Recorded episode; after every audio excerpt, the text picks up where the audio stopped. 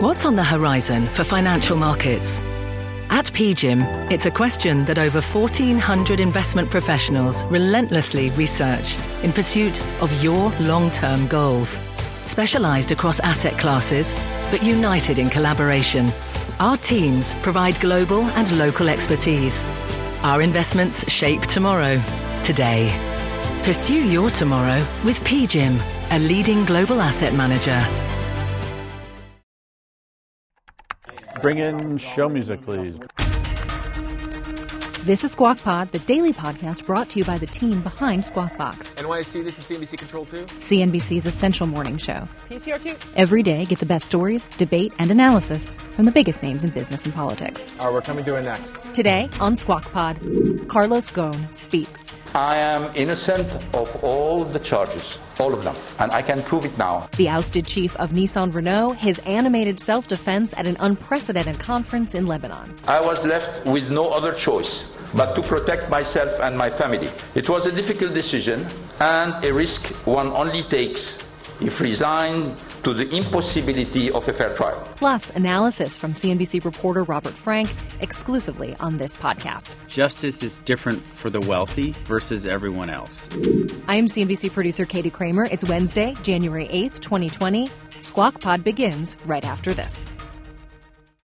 Hello, I'm Laura Castleton, U.S. Head of Portfolio Construction and Strategy at Janus Henderson Investors.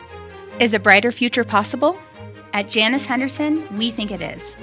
For 90 years, we've worked to help clients achieve superior financial outcomes and fulfill our purpose of investing in a brighter future together.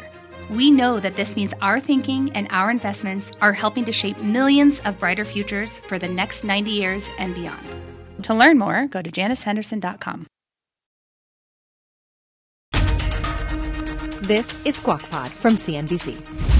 Good morning, everyone. Welcome to Squawk Box here on CNBC. We are live from the NASDAQ market site in Times Square. I'm Becky Quick, along with Joe Kernan and Andrew Ross Sorkin. Carlos Ghosn. Remember him? The ousted Nissan leader who escaped house arrest in Japan and fled to Lebanon in a stereo case drilled with air holes? Thought you might. Today, he held a press conference in Beirut, emphatically defending his decision to skip out on bail, which, in his view, was not a flight from justice. Rather, it was an escape from injustice. In the room, as he stood at the podium, around 100 news outlets from around the world, including the American media and, of course, the Japanese, all there by invitation. That's easily more than 100 reporters. 122 outlets requested to be here. A quick recap of Ghosn's journey to Lebanon. He was arrested in Japan in November of 2018 on charges of financial misconduct while at the helm of Nissan Renault. Within a week, he was fired from Nissan. Within 2 months, he was out at Renault, and he was kept in a cell in Japan for months until he was granted bail in March of 2019. And just days before the new year, 2020, Carlos Ghosn fled the country in that stereo case I mentioned before. So, around 3 p.m. local time today, Carlos Ghosn walked confidently into a room buzzing with photographers and reporters in Beirut, Lebanon. He stood at a podium in front of a projected screen of prepared materials and passionately delivered his first public remarks in more than 400 days. As you can imagine, today is a very important day for me. And boy, did he break his silence. Carlos Ghosn spoke for over 2 hours. He actually spoke through the end of our TV broadcast, Squawk Box. But Joe, Becky, and Andrew were able to digest some of Ghosn's comments before our program ended. Here's Becky kicking off that analysis. All right, we've been listening to Carlos Ghosn breaking his silence, and that is no exaggeration. Joining us right now with reaction to what he's been saying is Mike Santoli. We're also joined by Jeff Sonnenfeld, the Senior Associate Dean for Leadership Studies at Yale School of Management and a CNBC contributor. Joshua Dreytel, a criminal defense lawyer with extradition experience, and in Chicago, Phil LeBeau. Jeff, I'll start with you. Did he improve his case by what he said today? Clearly, he could have used a little time with some public relations training. He's clearing his gut. He's trying to, in a cathartic way, get revenge out there, which is understandable. And he's made the point that he's never received the money, and there could have been board clearance on this, and he didn't get a chance to address the charges. But going on at this length and not being a chance, again, giving the media a chance to address it, it feels a little more like a filibuster than he would want, as we're not getting to the escape path, which is what the media wants to talk about and he doesn't want to talk about. But it's understandable emotionally. It's just not as effective. in terms of what happens next. Josh, as somebody who knows extradition policy here, he looks like he's pretty safe where he is in Lebanon. What happens outside of Lebanon's borders, though? That's risky for him, particularly after today, in the sense that there's no contrition about his departure, even though he's making a case for it being an injustice.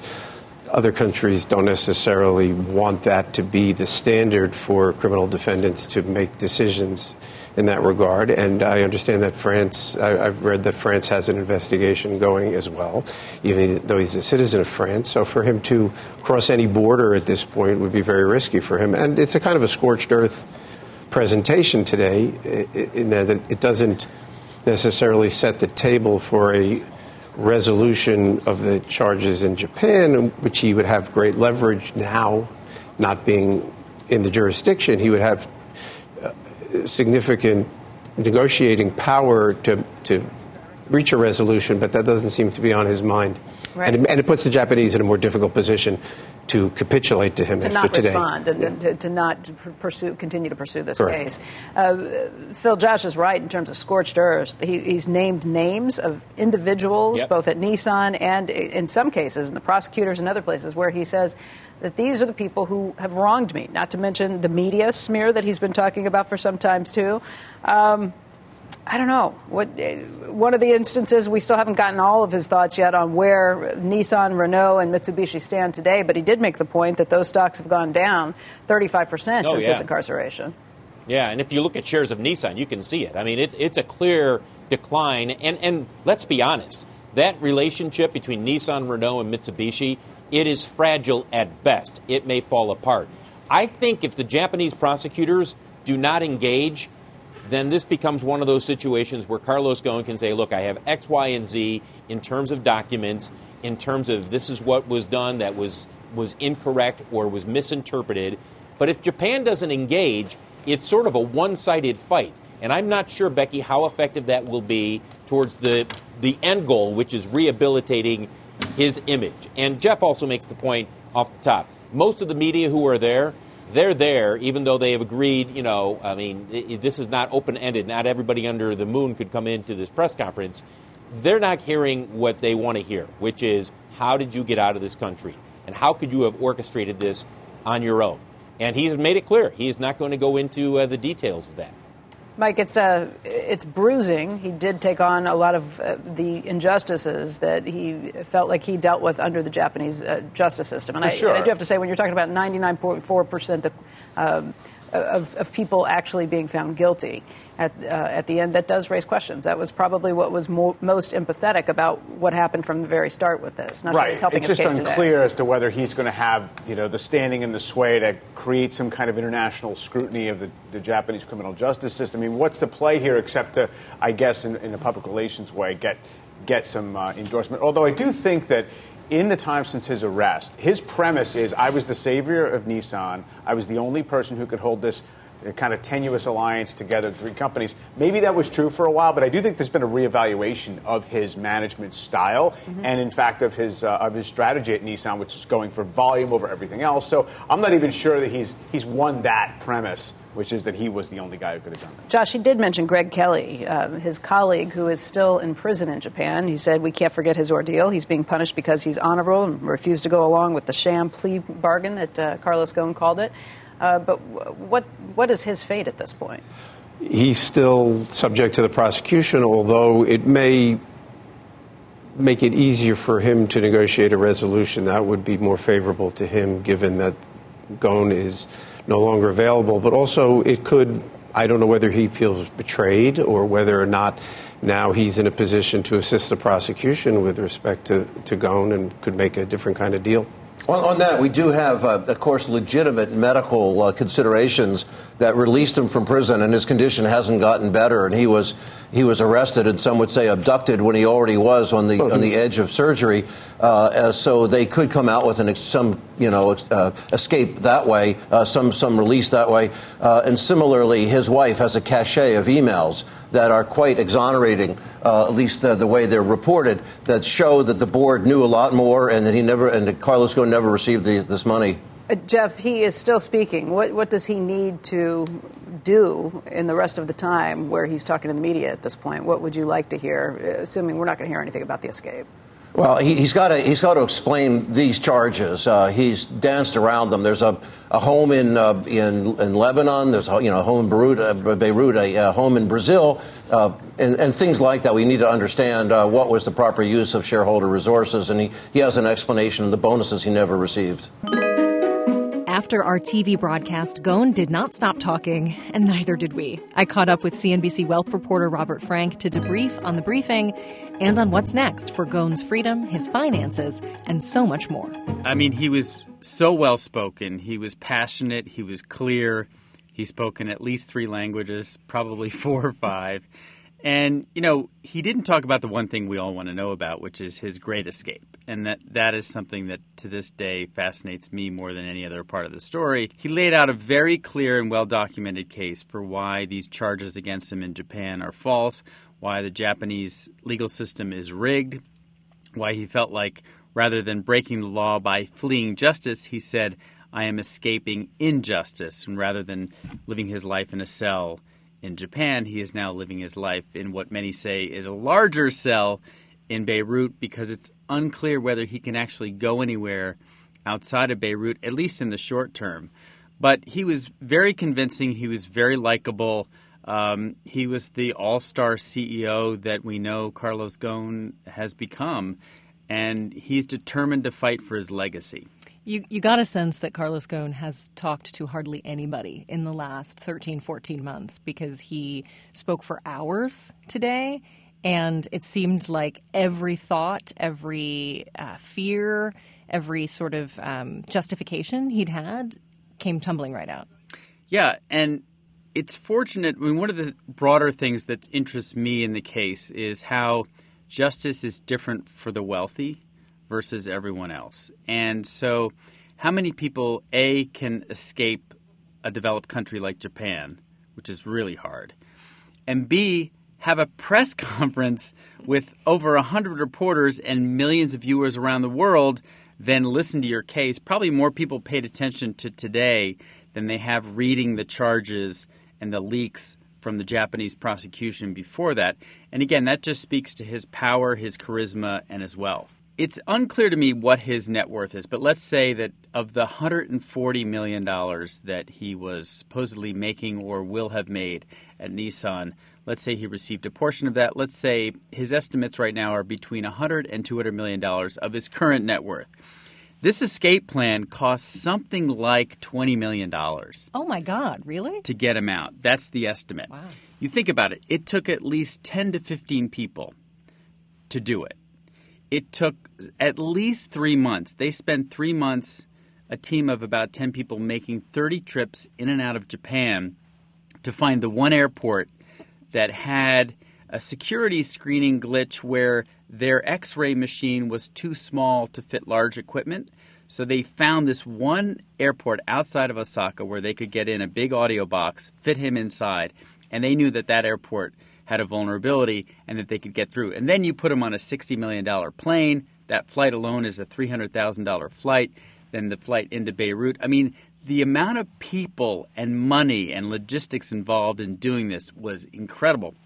And that's based on what we know without having heard from him at all. I'm sure there are other – I mean, he didn't have access to a phone or email for months. So how did he send a signal to somebody to start this whole ball rolling? And this whole Ocean's 11 sort of type escape had to have been done by this guy, Michael Taylor, who's a former Green Beret who helps wealthy people and companies extract people from situations. There's this whole industry among the wealthy of extraction. If you're a wealthy family and you're on vacation somewhere, there's a hurricane, they'll help get you out. That's the bottom line. The other extreme of that is if you're caught by the law, if you break the law and you need to get out, they'll help you do that too. So there's this whole industry that exists for the wealthy to get you out of a bad situation. And this was the most extreme. I'm sure Michael Taylor, the guy who orchestrated this, will use this as marketing for decades. Carlos Ghosn joins a long list of rich fugitives who have escaped justice. And, it's, in the U.S., we had Mark Rich, who was energy and oils trader who traded with Iran back in the 80s when you weren't allowed to. He then fled the U.S. to Switzerland, lived out his life, and then started a big company there and, you know, basically led a prosperous life after that. Then you have Joe – he was pardoned then. He was then pardoned by Clinton. That's right. Then you have Joe Lo, who was a Malaysian Chinese who helped embezzle $1 billion from the 1MDB Malaysian Sovereign Wealth Fund. They can't find him, even though they're in talks with him now about some kind of deal. But they're selling his yacht. They're selling his huge art collection, and yet they can't find him. And then you have Vijay Malia of India, who was the beer king in India, who is in London now avoiding extradition to India. So these are all these cases where if you're rich enough and you're charged and you feel you're wrongly charged, which most people do, regardless of whether you're rich or not, you can fight it. You can escape. You can be in hiding while these talks continue. And I just think, again, it's this example of how the rich can experience justice in a slightly different way than the rest of us. The rich are not like us. No. Carlos Ghosn is unusual in that he's a citizen of 3 different countries, ran a company that was based in 2 different countries. What's sort of the long implication for the modern CEO who is jet-setting, who's global, who's working across jurisdictions?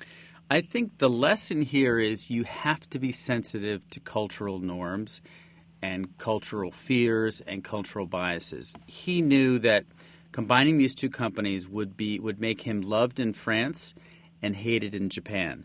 I think he underestimated the degree to which Japanese executives could influence prosecutors in Japan and therefore get political help to file these charges against him. And in Japan, once charges are filed, it's a 99.4% prosecution rate. So he had zero chance, especially for foreigners, to defend himself. So I think he underestimated how offended the Japanese would be by combining these companies, by Nissan losing its autonomy, and then politically and structurally how Japan can then fight back against him in a way that I just think he underestimated. He never thought, we'll just put you in jail and you'll stay there the rest of your life for doing this. One question I had for you is about Carol Ghosn, Carlos Ghosn's wife, who's an American citizen and was seen in the room today in the press conference. We know his movements are probably going to stay pretty close to home in Beirut, but what about Carol? Well, that's why he was very careful today and even before today to say that none of his family members, none of his friends, in fact, no one, he said, helped him do this. That was the one thing he will say about this great escape is that none of his family and friends helped.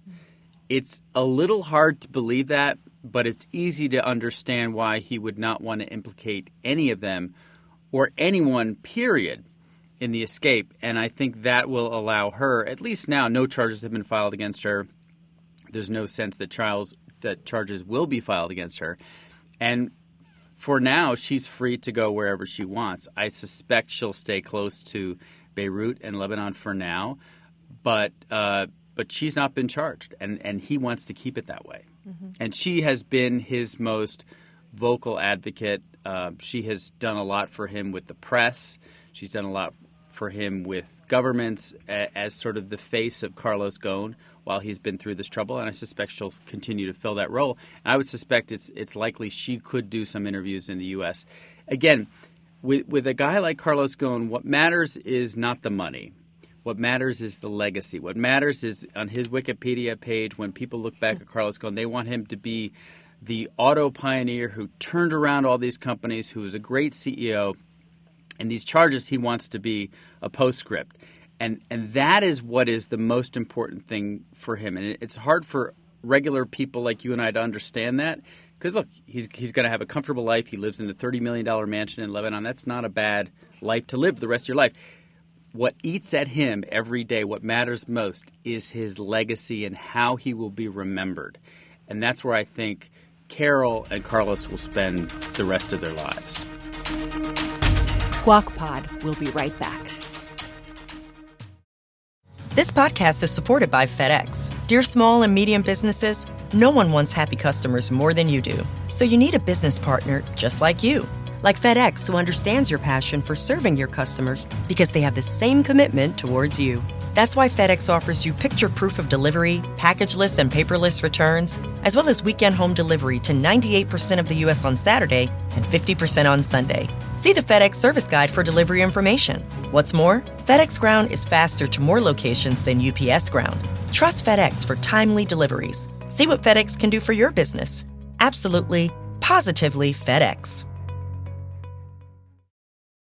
Support for this program is provided by Chevron. Methane management is a critical part of achieving a lower carbon future. Chevron is taking action to keep methane in the pipe. Their 2028 upstream methane intensity target is set to be 53% below the 2016 baseline. They're committed to evolving facility designs and operating practices. And they've trialed over 13 advanced detection technologies, including drones and satellites. That's energy in progress. Learn more at chevron.com/methane.